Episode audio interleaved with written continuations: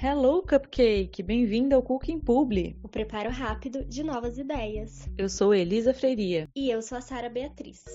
Então, queridos cupcakes, o episódio de hoje faz parte de uma série especial de outros programas com podcasts que vão discutir a diversidade e a inclusão no mercado de trabalho. E aí, como parte desse projeto, o episódio de hoje se dedicará a explorar as dificuldades de inclusão e a diversidade de pessoas LGBTs no mercado de trabalho. Para essa discussão, contaremos com ilustres presenças. Temos Tamires Soares nos ajudando a aprofundar as discussões com dados a respeito do assunto. Além dela, a Natália Machita também está conosco, comandando o nosso quadro.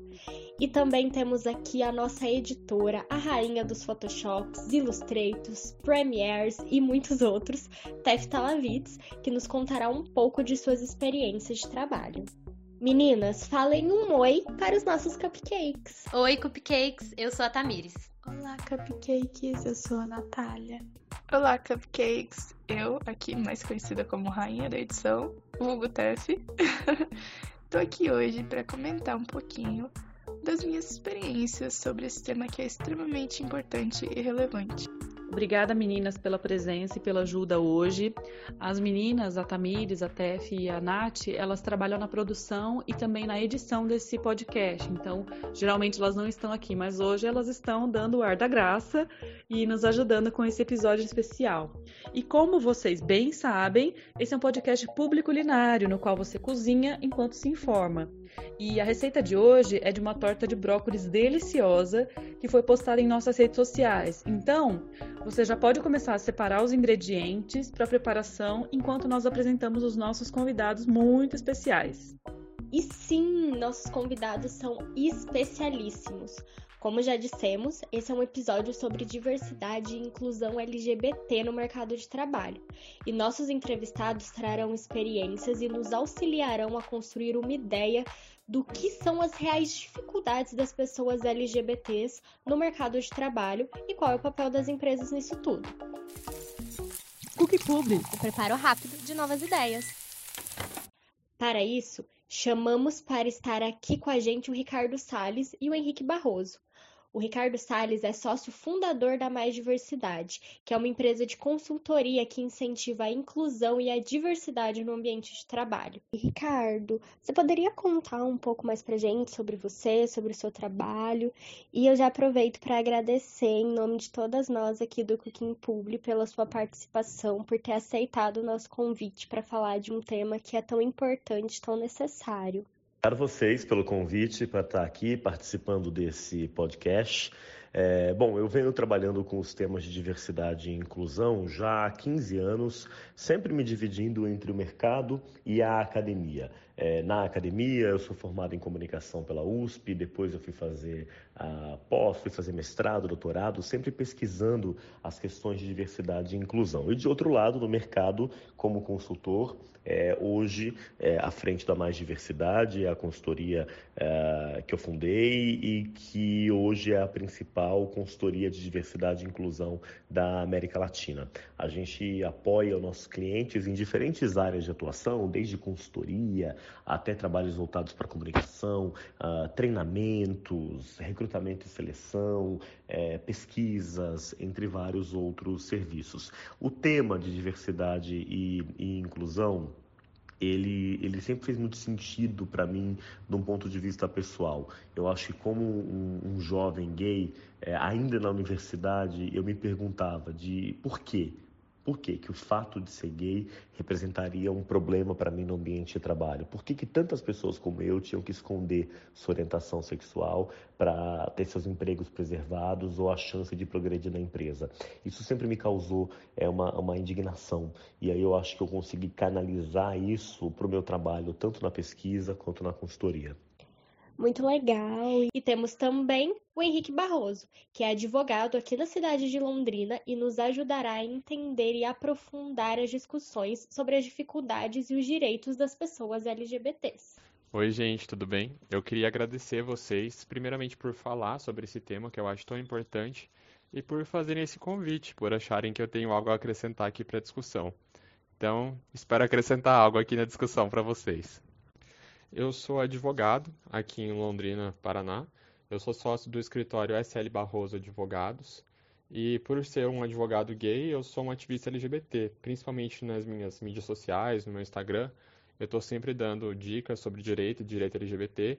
Inclusive, eu dou algumas palestras em algumas empresas sobre direito LGBT, inserção dos LGBTs no mercado de trabalho. Então, o tema desse episódio é um tema que eu gosto muito e eu adoro falar. Nossa, gente, mas essa bancada tá especial demais hoje. Oi, meninos, agradecemos demais a presença de vocês no nosso humilde podcast e sejam muito bem-vindos.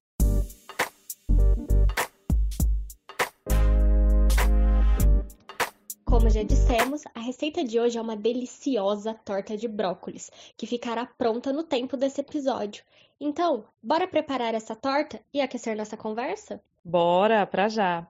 Para iniciarmos nosso bate-papo, primeiramente, é, eu gostaria de perguntar aos nossos entrevistados: como vocês percebem o mercado de trabalho em relação às necessidades de diversidade e inclusão das pessoas LGBTs atualmente?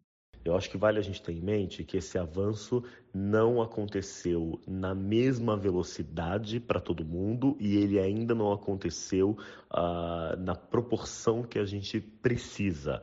É, ele é notável, ele é significativo e ele precisa ser saudado. Há alguns anos isso não era uma pauta no meio empresarial. Hoje, felizmente, é, pelo menos nas grandes empresas. Essa é a primeira restrição tema hoje é, é, é, é trabalhado sobretudo nas grandes organizações. Ainda falta um engajamento maior das pequenas e médias, é, assim como ainda falta um engajamento maior das empresas brasileiras. A gente vê uma atuação mais intensa, sobretudo das multinacionais de origem é, norte-americana ou fora do Brasil de maneira geral. Essa é uma restrição, além do fato de que a gente percebe que avançamos, sobretudo, na inclusão de LGBs, quer dizer, lésbicas, gays e bissexuais. Quando a gente olha para a população trans, a gente ainda tem é, desafios bastante significativos. Digo isso então para a gente pensar que houve sim avanços, são notáveis, mas ainda são incompletos e não aconteceram na mesma velocidade para todo mundo.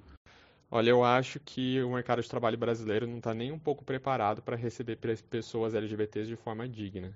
É, aqui, ó, por exemplo, tem um blog chamado Plato Plomo que reuniu diversas pesquisas do IBGE, Santo Cal, Zantra, entre outras instituições, que falou que 41% das pessoas LGBTs afirmaram já ter sofrido algum tipo de preconceito por gênero ou por sua orientação sexual no ambiente de trabalho. E esse preconceito vai desde não constar o gênero correto na sua ficha de trabalho, até não poder usar o banheiro com o qual você se identifica. E isso é muito triste. Em pleno 2020, essas pessoas estão tendo que lutar para conseguir um emprego e quando conseguem, ainda são sempre desrespeitadas. Eu acho muito triste. E sim, é triste mesmo pensar que existem tantas barreiras para uma coisa que deveria ser simples. As preocupações de uma pessoa ao procurar uma vaga de emprego não deveriam, de maneira nenhuma, se ater ao fato de poder ou não usar um banheiro. Sim, e como o Ricardo falou, ainda que hoje em dia esse assunto seja uma pauta, principalmente em empresas maiores que apresentam alguma motivação em incluir pessoas LGBTs em seus quadros de funcionários, isso não acontece de maneira igualitária. É, e a Tamires tem alguns dados sobre essas diferenciações entre representantes da sigla. Vai lá, Tamires. Bom, para preparar esse episódio, nós pesquisamos artigos e notícias sobre o assunto. E algumas coisas nos chamaram a atenção. Primeiramente, como é explicitado em dados veiculados em jornais de circulação nacional, o Brasil lidera o ranking mundial de assassinatos de transexuais. E isso já traz uma diferenciação grande dessa parte da sigla com as outras, ainda que crime de homofobia também seja de ocorrência diária. No ano passado, 2019, o Brasil registrou 124 assassinatos de pessoas trans e uma morte por homofobia a cada 16 horas. Isso é muito triste e só mostra pra gente o quanto ainda temos que avançar nessa discussão.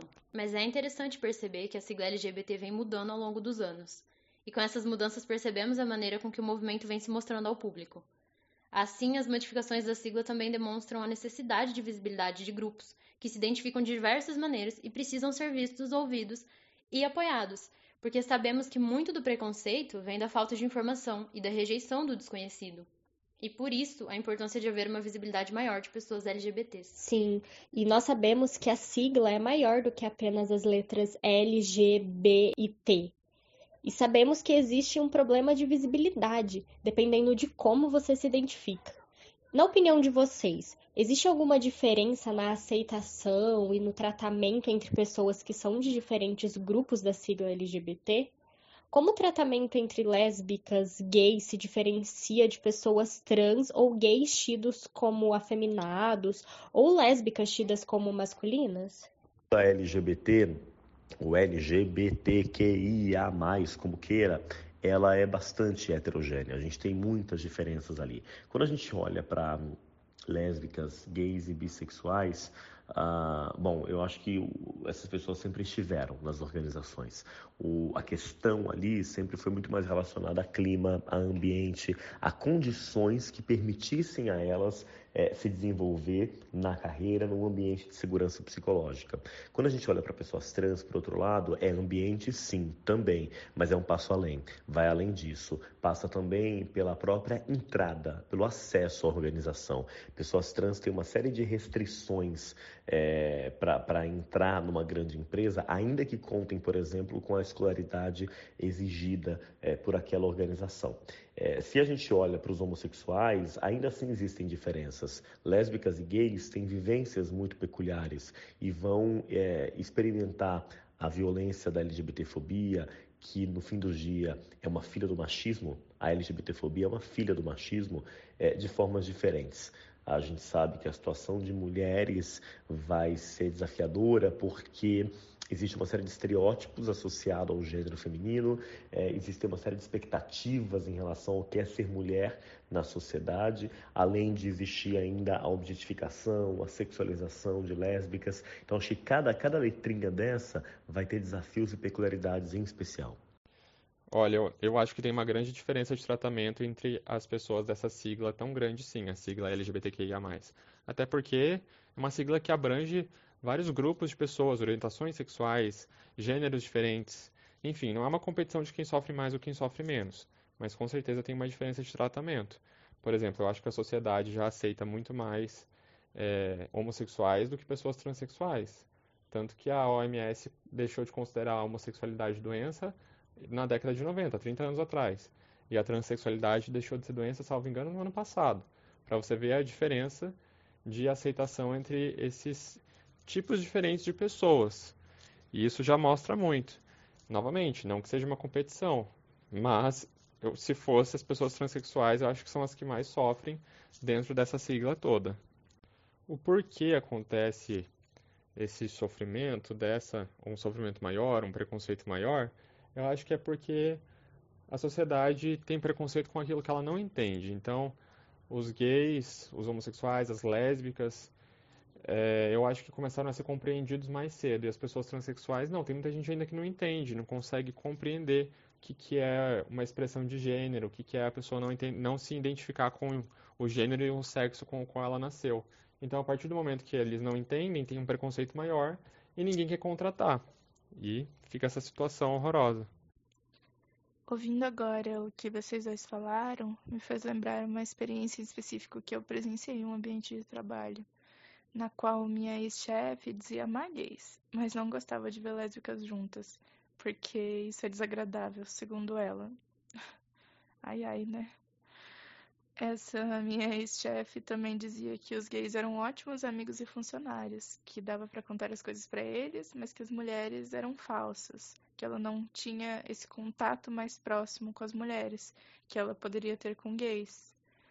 É, ela também dizia que preferia mil vezes contratar gays do que mulheres em geral, por serem mais cuidadosos e mais simpáticos com os clientes e os produtos dela em questão. É, não dizendo que gays não são cuidadosos nem simpáticos, mas a forma com que ela usava esse preconceito para atingir lésbicas, não só lésbicas, mas mulheres em geral, é extremamente triste e só reforça esse estereótipo que é muito utilizado pela mídia para classificar e segregar essas pessoas, porque querendo ou não, quando a gente fala em representação de pessoas LGBTs, sempre vem esse estereótipo de imediato na cabeça das pessoas. Sim, é possível perceber que a própria mídia se utiliza de estereótipos para representar pessoas LGBTs em novelas, séries. dificilmente você consegue ver um gay não afeminado, por exemplo, ou uma lésbica não masculina nos produtos veiculados, principalmente pelas grandes empresas de entretenimento no Brasil. E quais são, na opinião de vocês, e levando em conta, claro, a experiência pessoal de cada um e as histórias com as quais vocês já tiveram contato, é, quais são os principais comentários e estereótipos que são associados a pessoas LGBTs? O que, que é o estereótipo? O estereótipo ele é uma ideia preguiçosa. O estereótipo ele é uma definição a priori. O estereótipo ele é baseado em preconceito, numa imagem que eu formei em relação a algo ou alguém. E estereótipos atingem de forma especial os grupos mais vulneráveis. Existem uma série de estereótipos associados a mulheres, a pessoas com deficiência, a pessoas negras e também em relação à população é, LGBTI+. Eu acho que eles são bem, são bem conhecidos, né? infelizmente eles circulam na sociedade, eles objetificam, eles naturalizam a violência e que eu acho que é interessante a gente ter em mente é como eles aparecem é, de forma muito específica, até em comentários inofensivos. Eu me refiro aqui às piadas, às coisas que são ditas para ofender pessoas é, LGBTI+, e que não deveriam mais ser toleradas hoje, é, por exemplo, no meio é, organizacional.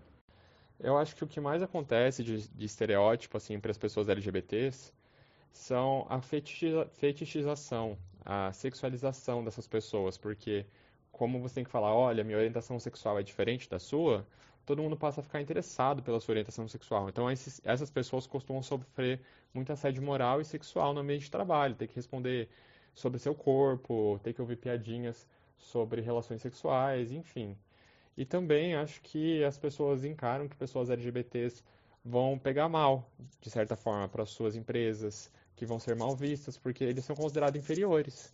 São pessoas que teoricamente não são tão inteligentes, que é, vão trabalhar menos, o que é uma total mentira.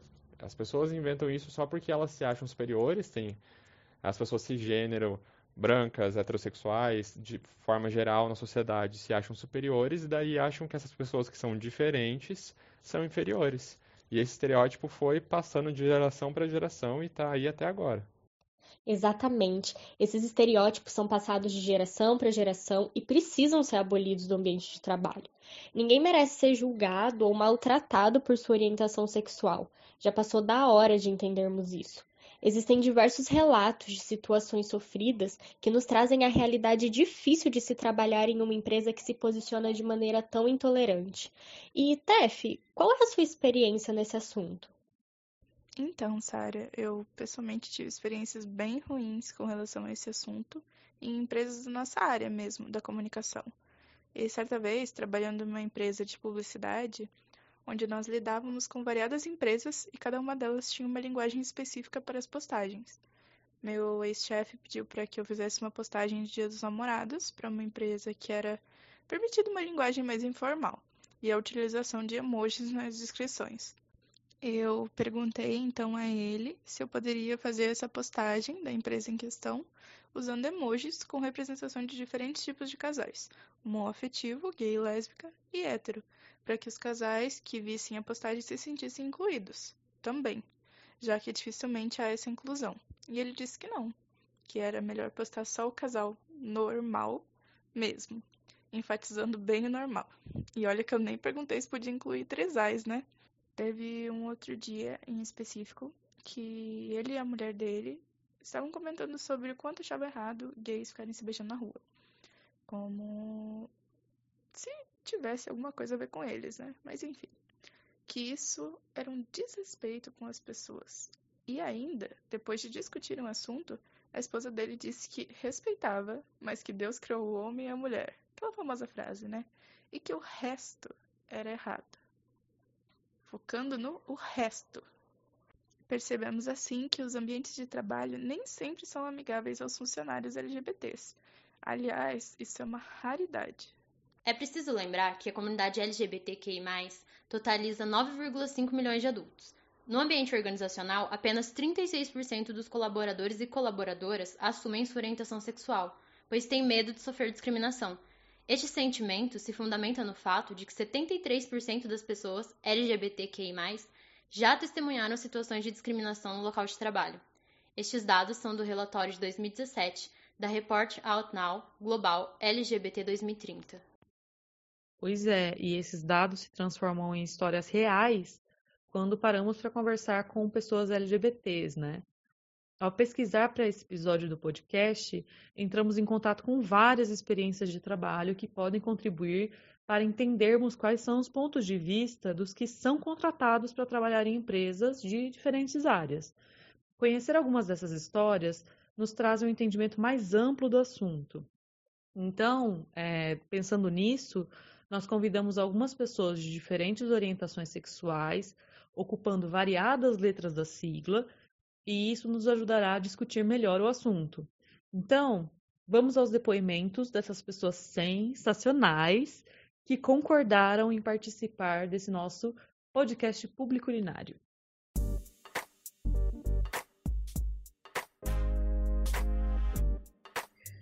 O meu nome é Alisson, eu moro em Jandira, região da Grande São Paulo.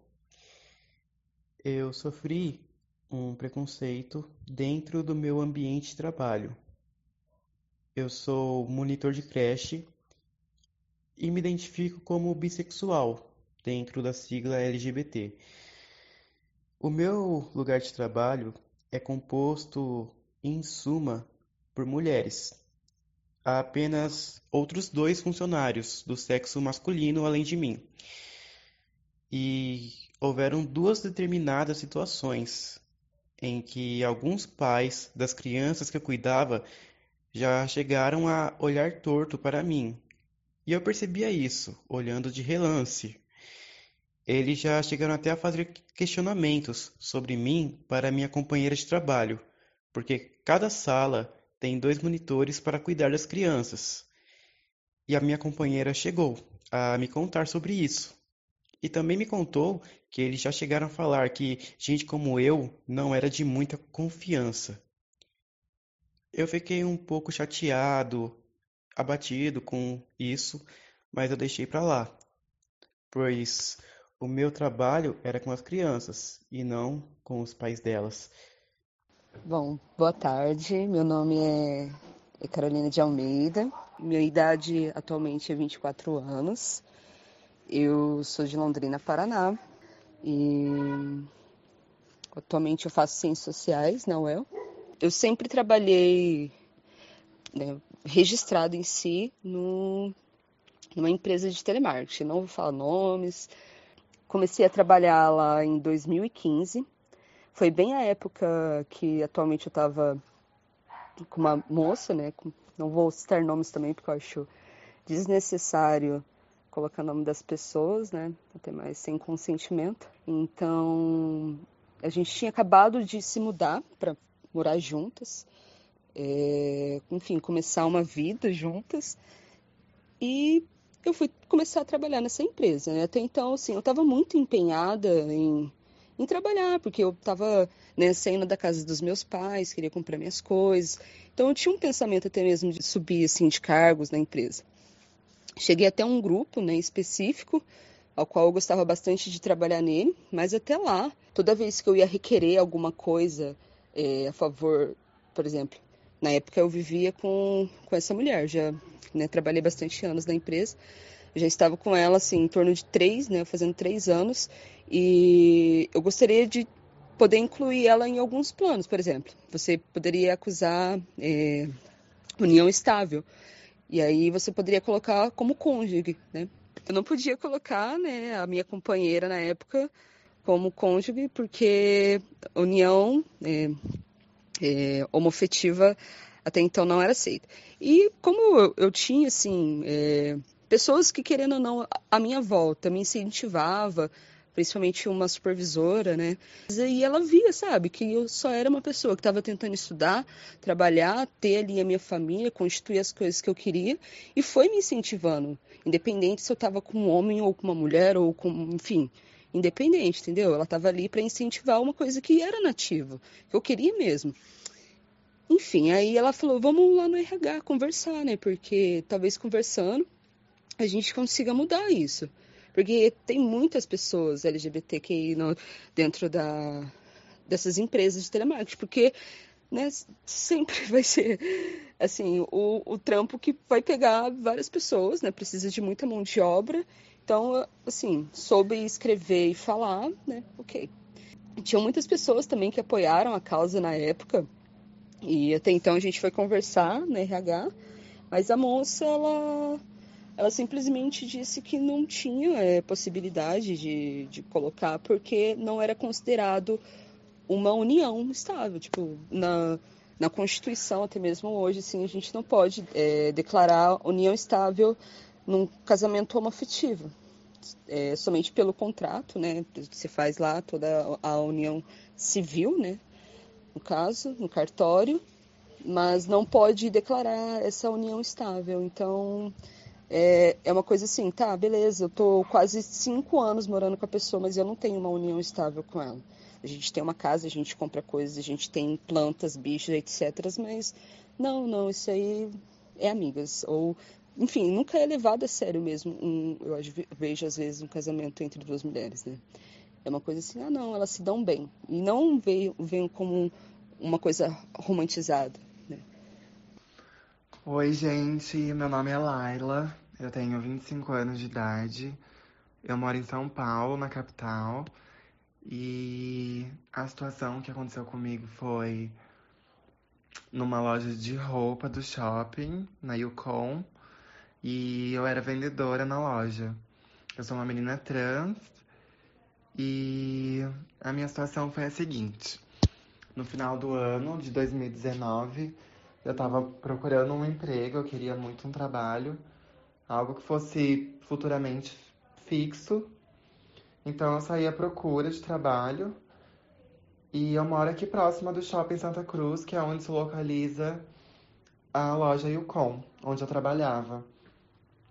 No primeiro dia que eu saí, eu fui procurar emprego e fiz uma tática que eu fazia antigamente, quando eu não era trans ainda, quando eu não tinha me identificado como uma menina trans. Eu fui olhar nas lojas de roupa e aproveitar para perguntar se a equipe estava completa, se precisavam de gente, se iam contratar.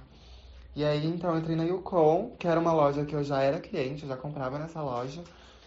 E comprei algumas coisas lá que eu realmente estava precisando e perguntei pro vendedor que me atendeu. E ele estava sendo muito querido comigo.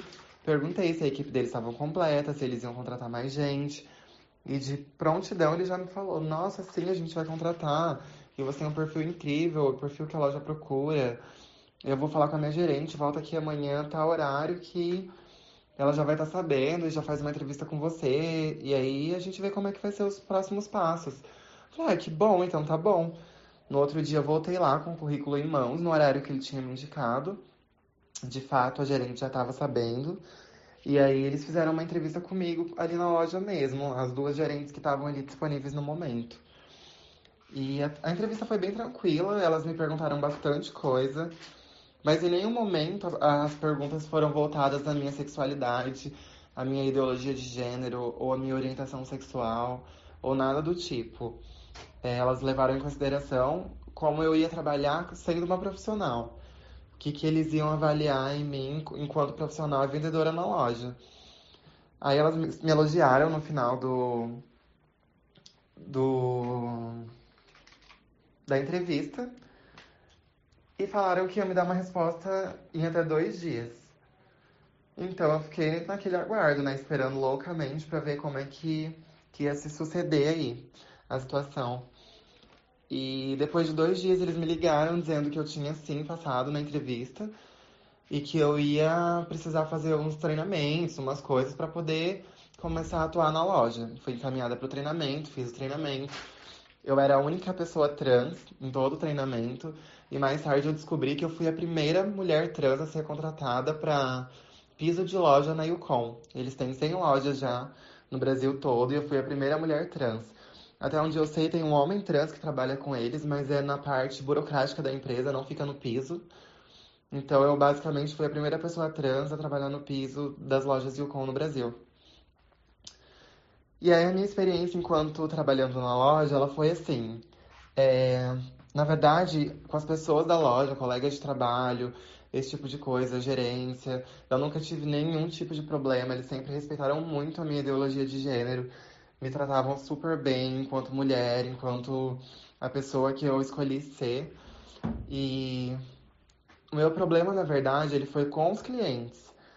E na verdade não foi um problema direto ou que trouxe nenhum tipo de problema para comigo dentro da loja, mas trouxeram problemas psicológicos. Uh, aconteciam algumas situações desagradáveis, por exemplo, acho que as pessoas nunca imaginam que elas vão chegar numa loja de shopping e vai ter uma travesti, uma transexual para atender ela numa loja como vendedora. Na cabeça dessas pessoas, imagino eu que na maior parte delas, uma travesti, uma transexual vai estar na rua, vai estar trabalhando como garota de programa. E infelizmente é a realidade de muitas de nós. Então, nesse quesito eu não julgo, sabe? Mas as pessoas não. Elas tinham aquele estranhamento inicial, assim, de não esperar, não saber como falar comigo, não saber como agir, não saber como se portar. Então acabavam que ocorriam situações que me deixavam um pouco desconfortável na loja. Como por exemplo, um dia uma mulher estava me olhando muito na loja, me olhando muito, muito, muito. Aí eu fui perguntar se estava tudo bem, se ela precisava de ajuda. Então ela me vira e pergunta assim para mim: eu posso te fazer uma pergunta? E eu digo: pode. Ela me responde: é, você é homem? Aí eu, meio sem saber o que responder, falei assim pra ela: você acha que eu pareço um homem? Aí ela me diz: não, não parece. Eu falo: então, não sou. Em coisas do tipo. Outra, outra vez, um cliente entrou na loja é, pediu para ver umas bermudas, eu fui levar ele até o provador, que é o costume, né? A gente coloca as peças dentro do provador, se coloca à disposição para trocar alguma peça, para trazer outras coisas, se caso o cliente precise. Então, um amigo meu me chama na loja e fala: lá, ela, seu cliente está te chamando no provador. Aí eu pego, vou atendê-lo. Quando chego lá no provador, o cara tá pelado e se exibindo e pegando nas partes íntimas e tal. Então, assim, é, o problema disso tudo foi a objetificação que eu busquei não ter, mas que mesmo num ambiente singular de trabalho, acabou acontecendo algumas situações que foram ruins para o meu psicológico, enquanto uma pessoa que ainda está em transição.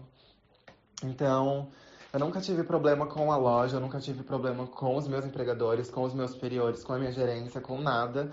Eu tive problemas com pessoas despreparadas, talvez, algumas pessoas com atitudes escrotas, umas homofóbicas, outras pessoas porque só não sabiam realmente como lidar com a situação, como conversar, porque não esperavam que encontrar uma pessoa trans ali naquele meio. Então foi isso que me fez desistir do meu contrato antes do período dele. Eu era a menina mais cotada no caso ali para continuar na loja como fixa depois. Mas eu acabei desistindo da minha vaga por conta de de uma pressão psicológica que começou a causar na minha cabeça, que eu não consegui lidar com ela. Infelizmente, eu não tive maturidade na época para lidar com isso. Então, eu acabei desistindo e decidindo me privar de, de ter que passar por aquele tipo de situação naquele momento. Eu quero dizer, quero é, deixar frisado aqui que no nosso meio existe uma, uma, uma conversa muito grande sobre passabilidade, sobre pessoas que parecem, parece, passam a imagem de pessoas cisgêneros. E eu me julgo uma pessoa privilegiada, primeiro porque eu sou branca, e segundo porque eu tenho um nível de passabilidade um pouco grande, então acabam que as pessoas não me tratam mal, não me tratam com falta de educação de fato, porque as pessoas muitas vezes nem entendem que eu sou trans. Até o momento que eu abro minha boca e converso, começo a falar porque daí eu me entrego. Mas na minha aparência não é tanto assim. Então eu entendo que no meu caso, é, a minha aparência, a minha desenvoltura de falar, talvez, e essa passabilidade toda, o fato de eu ser uma menina branca, possa ter cooperado para que eu tivesse uma aceitação de emprego tão rápida e, entre aspas, tão fácil. Porque eu só fui fazer uma entrevista, eu só entreguei currículo em uma loja e foi logo nessa loja de cara que já me pegaram para trabalhar. Então eu acredito que a minha experiência seja um meio termo para as pessoas poderem se basear. Ela não é uma experiência de todo ruim. E eu espero que ajude, tá bom? Beijão, se cuidem. E obrigada pela oportunidade de falar com vocês. Olá, É, meu nome é Rodrigo Teixeira Esteves, tenho 30 anos, moro em Biporã, Paraná. É, sou formado em administração, tenho pós em economia empresarial. É, hoje me considero uma pessoa trans, né? estou em transição de gênero há um ano e três meses. Inclusive, tenho meu nome social registrado já, que é Beatriz. A situação que ocorreu no trabalho é, foi mais ou menos seis anos atrás. É, eu trabalhava num banco, né? e teve diversas trocas de gerente. E o último foi o que fez eu passar por diversas situações é, constrangedoras, né? Teve muito assédio moral. É, ele chegou e após uns três meses, quando ele me conheceu, viu, viu como que eu era, como era meu jeito.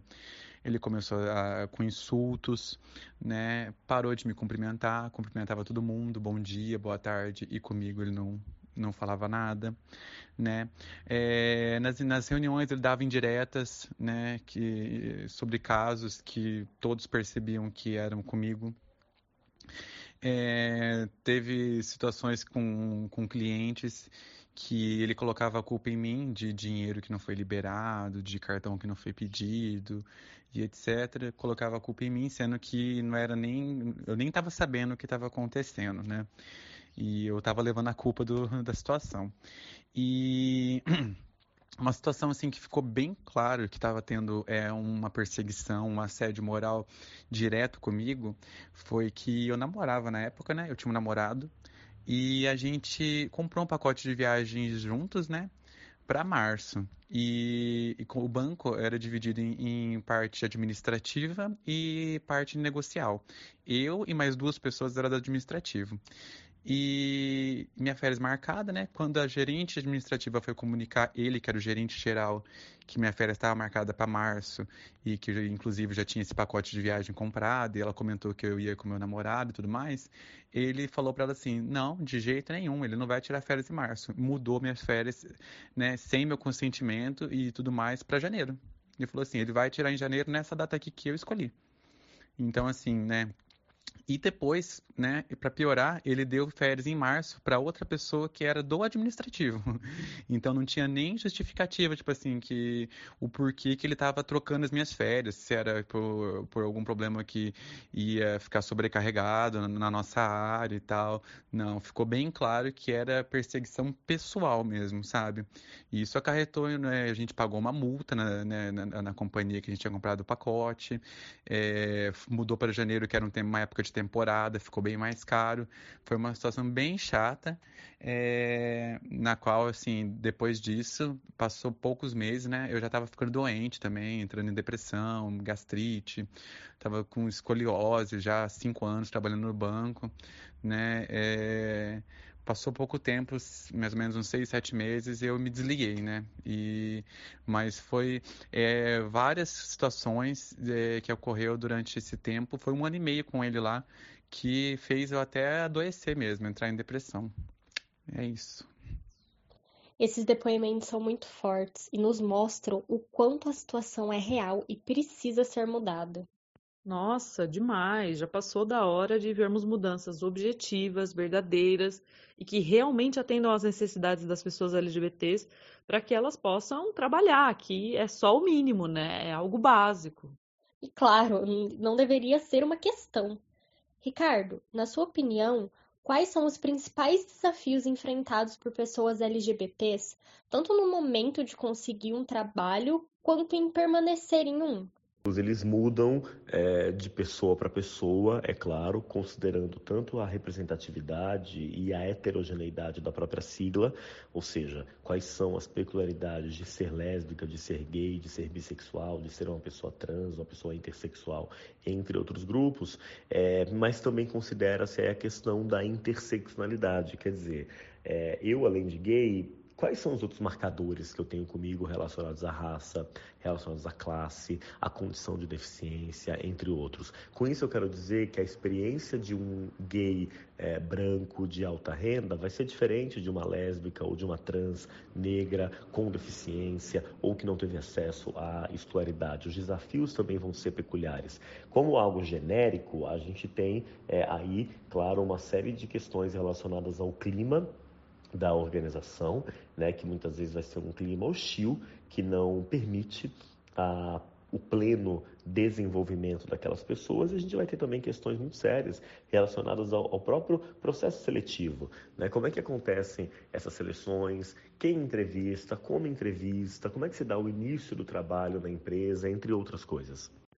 Henrique, e pensando sobre essas dificuldades na inserção de uma pessoa LGBT no ambiente de trabalho e também sobre as possíveis dificuldades disso, é, juridicamente, o que é possível fazer quando a empresa não se posiciona em relação aos episódios de transfobia ou homofobia no ambiente de trabalho? Se uma pessoa tem sofrido homofobia ou transfobia no ambiente de trabalho de forma reiterada, ou seja, várias vezes ou de várias pessoas, ela pode se demitir e depois entrar com uma ação judicial pedindo a rescisão indireta. O que, que é isso? Você assinou lá a sua carta de demissão, mas de certa forma a empresa te forçou a se demitir você estava passando situações tão ruins lá, tanto preconceito, que você teve que se demitir para a sua sanidade mental.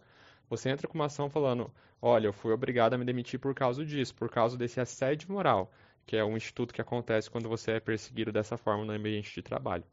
E daí você reverte essa demissão como se eles tivessem te mandado embora sem justa causa.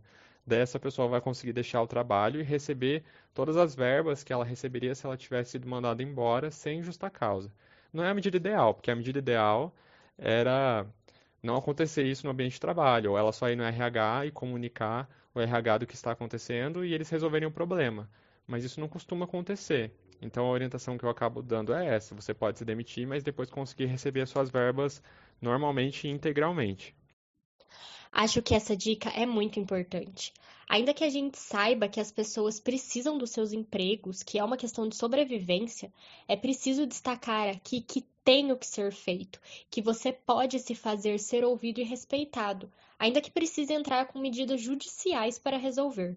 O nosso podcast fala sobre publicidade, que é a nossa área de atuação, e nós temos percebido, tanto em pesquisas para esse episódio, quanto no cotidiano, que algumas empresas e artistas fazem uso de um discurso que nem sempre correspondem ao seu comportamento real, com um engajamento que se concretize de verdade em ações de inclusão. Sim, muitos tentam conseguir o famoso pink money, né?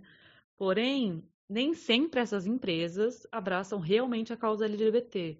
Em muitas situações, os seus discursos são de respeito à diversidade e tal, mas a sua conduta de trabalho no cotidiano não transmite essas ideias necessariamente. E outras empresas nem esse discurso possuem e não fazem questão nenhuma de promover a diversidade em seus ambientes de trabalho. Ricardo, é, qual o perfil das empresas que abraçam de verdade a causa LGBT e promovem a inclusão no seu quadro de funcionários? Que exista um perfil único de empresas que abracem a, a questão LGBT. O que eu diria, para resumir, é que quem faz isso é uma empresa inteligente.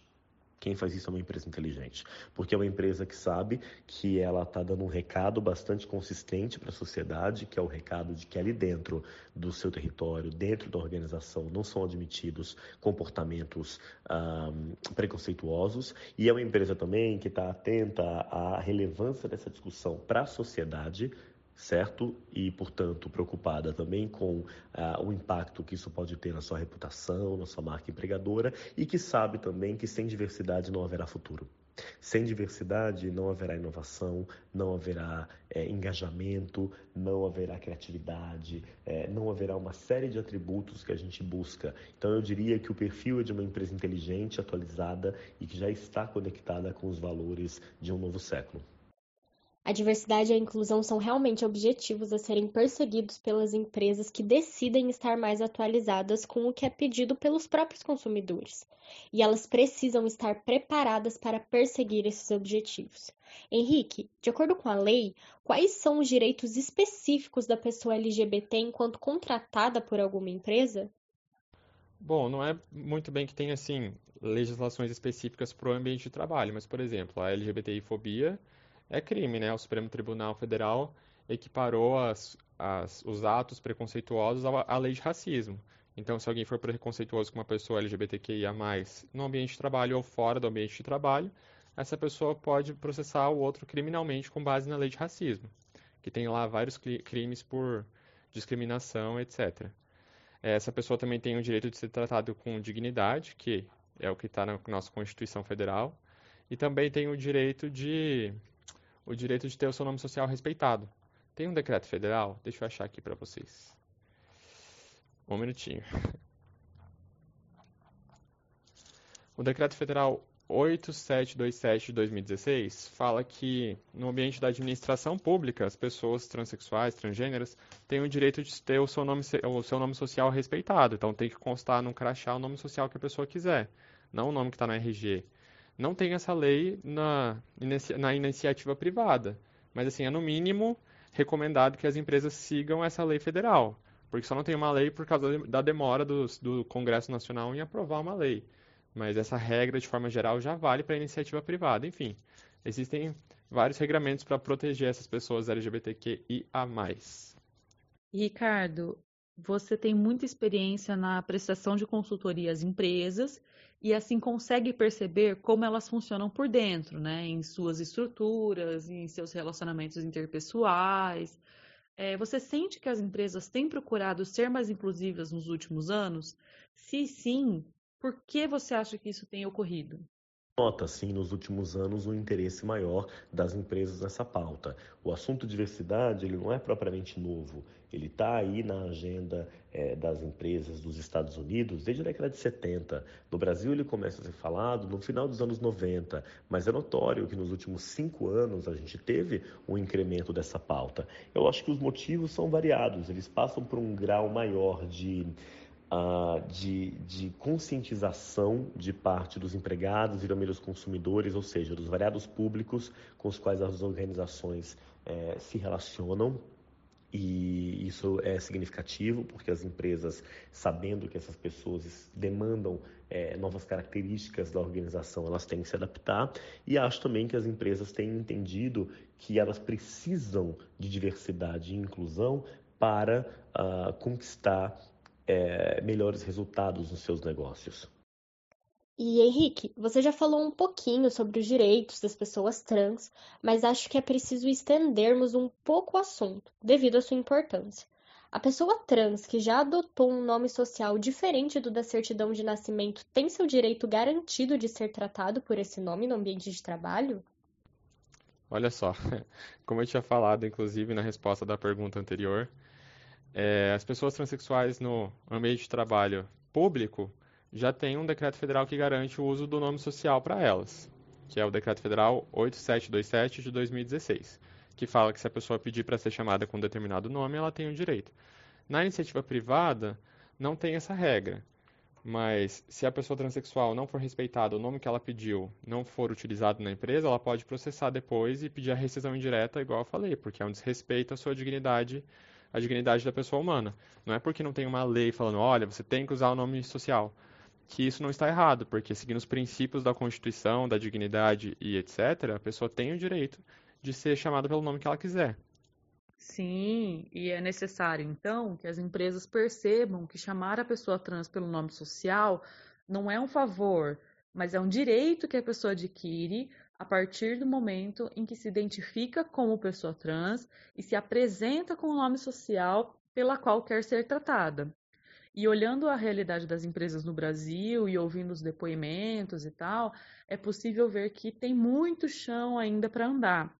Ricardo, para você, quais são as principais mudanças que precisam ocorrer dentro das empresas para que essa situação de exclusão de LGBTs no mercado de trabalho possa ser mudada? É um reflexo da sociedade. As mudanças significativas elas têm que acontecer em paralelo na empresa e na sociedade. É, bom, como é que a gente reverte esse cenário de exclusão? Passa sim pela atuação das empresas. As empresas têm muito a fazer, é, algumas já fazem bastante, e muitas não fazem nada. Mas isso não é obrigação exclusiva das empresas. As empresas têm a sua responsabilidade, mas não é obrigação exclusiva delas tratar da inclusão de LGBTs ou de qualquer outro grupo. É necessário que a gente tenha um investimento também em políticas públicas, que a gente tenha também o Estado presente é, fazendo a sua obrigação é, e, inclusive, incentivando as organizações para que elas desenvolvam atividades relacionadas à diversidade e inclusão. Sim, se essas empresas estão inseridas num certo contexto social e cultural, esse contexto precisa mudar também, e não apenas as empresas. Henrique, e você? Você pessoalmente já precisou mentir ou omitir sua orientação sexual por conta de uma proposta de emprego? Eu não precisei mentir, mas assim, por exemplo, quando eu tinha 17 anos, eu entrei para a Polícia Militar. Eu passei, fiz o concurso com 17 anos e passei e virei soldado da Polícia Militar. E eu fiquei só três semanas e pedi para sair, demorei mais umas semanas para sair porque eu vi que não era o meu perfil. Mas lá eu não tinha coragem de falar para ninguém que eu era gay.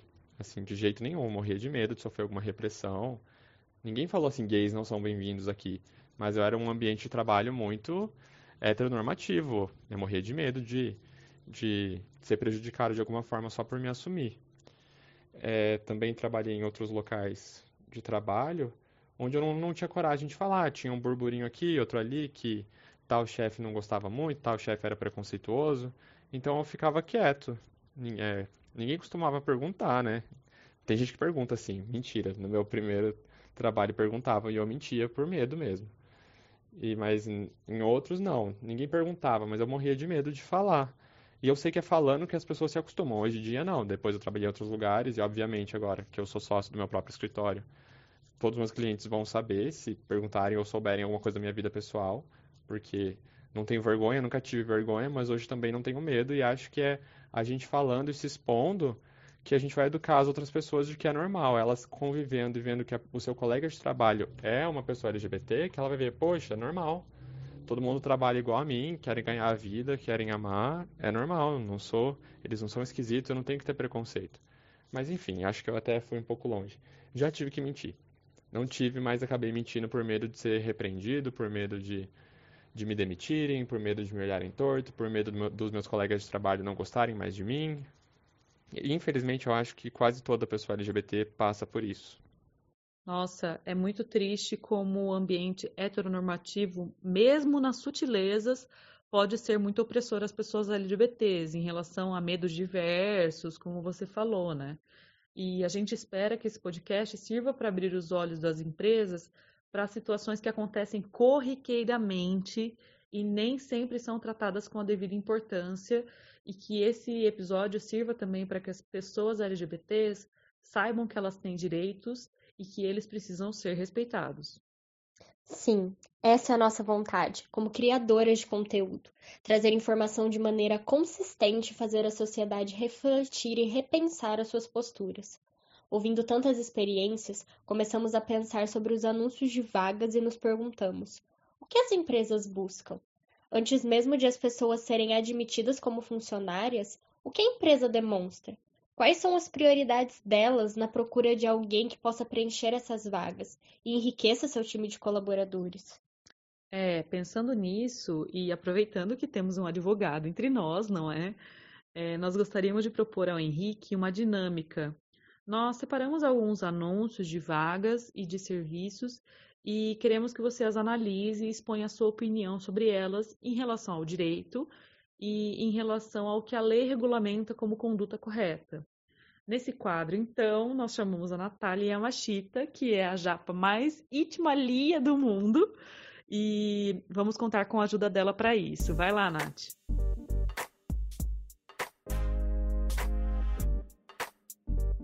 Então, nessa primeira situação que trazemos hoje é de uma notícia veiculada a respeito de uma vaga de aluguel de um quarto. Nela traz um print do WhatsApp de uma conversa entre a pessoa que queria alugar o quarto e alguém que estava interessado. O print dizia assim: Seguinte, desculpa perguntar, mas você é hétero? E a pessoa que queria alugar o quarto responde: Oi, não, então ele responde: Desculpa, não é por preconceito nem nada, mas eu prefiro alugar para héteros. Então, nessa notícia diz que o print foi tirado pela pessoa que queria alugar o quarto, que é um estudante de 21 anos de Curitiba. Ele disse que já foi vítima de homofobia em outras ocasiões e até pensou em não tomar nenhuma atitude sobre esse caso, mas decidiu entrar com um processo contra essa pessoa. Analisando esse caso, Henrique, qual a sua opinião? Sabe o que mais me intriga é, nessa notícia? É pensar como que alguém tem coragem ou se sente no direito de invadir a privacidade de outra pessoa que ela não conhece e perguntar qual é a orientação sexual dela do nada.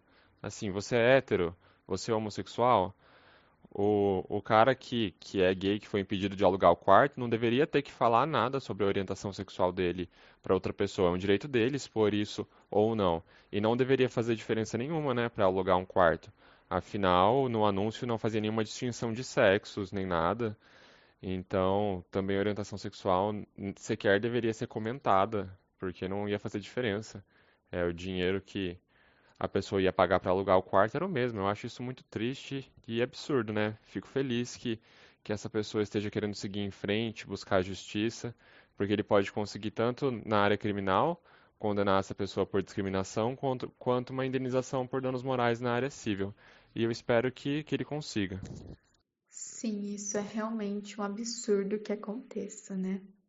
Então, partindo para a segunda notícia, fala sobre uma vaga de emprego na cidade de Uberlândia como garçom. O anúncio, que foi publicado em um grupo de vagas de emprego do Facebook, diz o seguinte: Espetinho contrata três garçons ou garçonetes para trabalharem das 18 horas até uma hora, salário de 1.075, não pode ser homossexual. Interessados, deixar telefone abaixo. E aí, Henrique, o que você pensa a respeito dessa vaga de emprego? Gente, novamente, segue minha indignação. Como que alguém tem coragem de colocar um anúncio já especificando qual a orientação sexual dos garçons ou garçonetes que, que essa pessoa vai contratar tem que ser? Quem é esse chefe para invadir a, a privacidade dos seus funcionários dessa forma e perguntar qual é a orientação sexual e impor que não vai contratar pessoas homossexuais é muito preconceito. Eu fico muito triste com tudo isso. As pessoas deveriam se importar menos com o que as outras pessoas fazem ou deixam de fazer nas vidas privadas delas. E, né, sem contar que os LGBTs já deveriam ser aceitos a, desde sempre, né?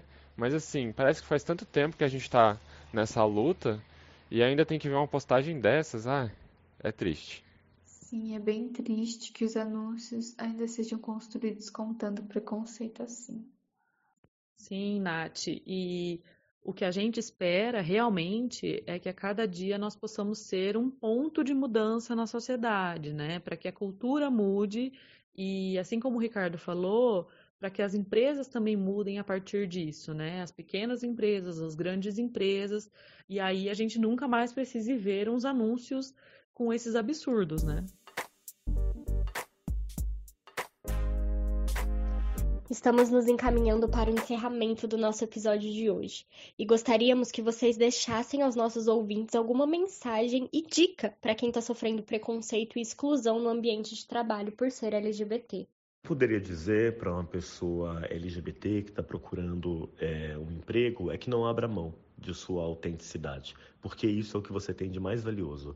Essa sua autenticidade que está relacionada, inclusive, à sua orientação sexual ou identidade de gênero, faz parte daquilo que você tem de mais central na tua personalidade, na sua identidade. Então, não se curve não se dobre, primeiro, às situações de violência e opressão que podem acontecer no ambiente de trabalho. Se você passa por preconceito, denuncie, é, use os canais de ética da empresa, converse com a sua liderança ou com outras pessoas, exponha o que você é, vem vivenciando, é, porque não, isso não pode acontecer e hoje, inclusive, a gente tem algumas leis que nos dão é, um suporte. Segundo, não perca tempo, não se demore numa empresa que não te valorize. Não se demore. Procure empresas que são inclusivas, que estejam abertas à diversidade e que sejam ambientes mais seguros, porque é nesses ambientes que você vai ter plenas condições de desenvolver todo o seu potencial. Se você está sofrendo algum tipo de preconceito no ambiente de trabalho por ser uma pessoa LGBT, primeiro eu recomendo que você vá no RH e conte o que está acontecendo. Você vai precisar da ajuda da empresa. E é melhor não fica pensando que você vai ser, de certa forma, é, o delator, que vão te olhar mais feio ainda. Você precisa expor a sua dor. Alguém precisa entender e a pessoa da RH normalmente vai ser qualificada para te atender. Se isso não der certo, sai desse emprego e depois entra com uma ação trabalhista porque eu acho que ninguém consegue viver sofrendo esse abuso psicológico constantemente. Se você não pode se dar a esse luxo de ficar sem emprego e depois entrar com uma ação trabalhista, fala no RH, Começa a sempre mostrar para a pessoa que ela não pode te humilhar desse jeito. Não estou falando para você responder ou humilhar a pessoa de volta, mas fala por que, que você não me respeita, você não pode fazer isso comigo. Faz um boletim de ocorrência, entendeu? Não fique quieto. É fazendo barulho que a gente vai conseguir mudar alguma coisa. Acho que essas dicas são muito importantes. As pessoas LGBTs têm direitos e esses precisam ser respeitados por todos que compõem a sociedade, inclusive as empresas. É, então, vamos prestar atenção, tomar as atitudes necessárias e ficar de olho. Às vezes, você que está ouvindo esse podcast não pertence a essa minoria, mas conhece alguém que está passando por situações complicadas no ambiente de trabalho. Então, envie esse episódio a ela e se posicione. Isso é necessário. E assim chega ao fim mais um episódio de Cooking Public. Gostaríamos de agradecer ao Ricardo Salles e ao Henrique Barroso, que nos trouxeram tantas informações e insights relevantes. Temos muito que pensar, meus cupcakes. Obrigada, meninas. Eu que agradeço pelo convite, um prazer imenso estar aqui com vocês. Parabéns por abordar essa temática que é tão relevante para o meio empresarial e para toda a sociedade. Convido quem está nos acompanhando a me seguir no LinkedIn, é só procurar Ricardo Salles e também seguir arroba mais diversidade, que é a nossa consultoria, em todas as redes sociais. Até uma próxima. Eu queria agradecer vocês por terem pensado em mim me convidado para fazer parte desse podcast. Agradecer as pessoas que estão ouvindo, ouviram até o final. E eu espero que algum LGBT que tenha ouvido tenha se sentido acolhido. Se não sentiu, sinta-se abraçado agora. Você não é a única pessoa que sofre abusos no ambiente de trabalho. Isso acontece com muita gente, infelizmente. E aos poucos, com o passar dos anos, a gente vai mudar esse quadro, porque esse quadro já está mudando muito e vai mudar ainda mais para o melhor. Vamos ter esperança. É isso aí. Agradecemos a vocês pela disponibilidade e também por responderem a todas as nossas dúvidas. Agora é momento de comer aquela torta de brócolis que você, querido cupcake, começou a preparar no início desse episódio. Então, bora experimentar essa torta e botar o papo para funcionar nas nossas rodas de conversa, tá bom? Beijos e até mais. E é isso, tchau, tchau. Bye, meus cupcakes. Bye, bye. Até a próxima. Tchau, gente. Fiquem bem. Até a próxima. Tchau, gente. Beijo. Até mais. Bom, e antes de, enfim, eu dar o meu tchau, eu queria agradecer a todos que nos ouviram até aqui e que se sentem parte dessa causa, sendo de fato pertencente ou não. É muito importante dar visibilidade para isso e trazer a público essas discussões como forma de protesto e também alerta. Obrigada e fico muito feliz de ter participado desse projeto. Tchau, cupcakes, e vamos comer essa torta. Cookie Publi. o preparo rápido de novas ideias.